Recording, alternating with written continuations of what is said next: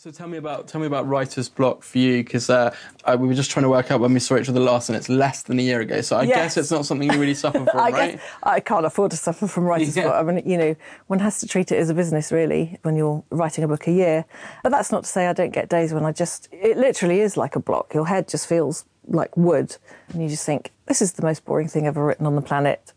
Why would anybody want to read it? Right, I so- don't want to write it. so it's not necessarily oh, what do I what do I write next. It's more like oh maybe I should just scrap this and yeah, do you don't know when it's going to hit you, but I think I think it is actually part of the creative process, and I think it's that block that kind of makes you work harder at making the book better. Because I think sometimes with the blocks, something's not working, Right. so you have to go and unpick it and see what it is that's wrong, and it may be.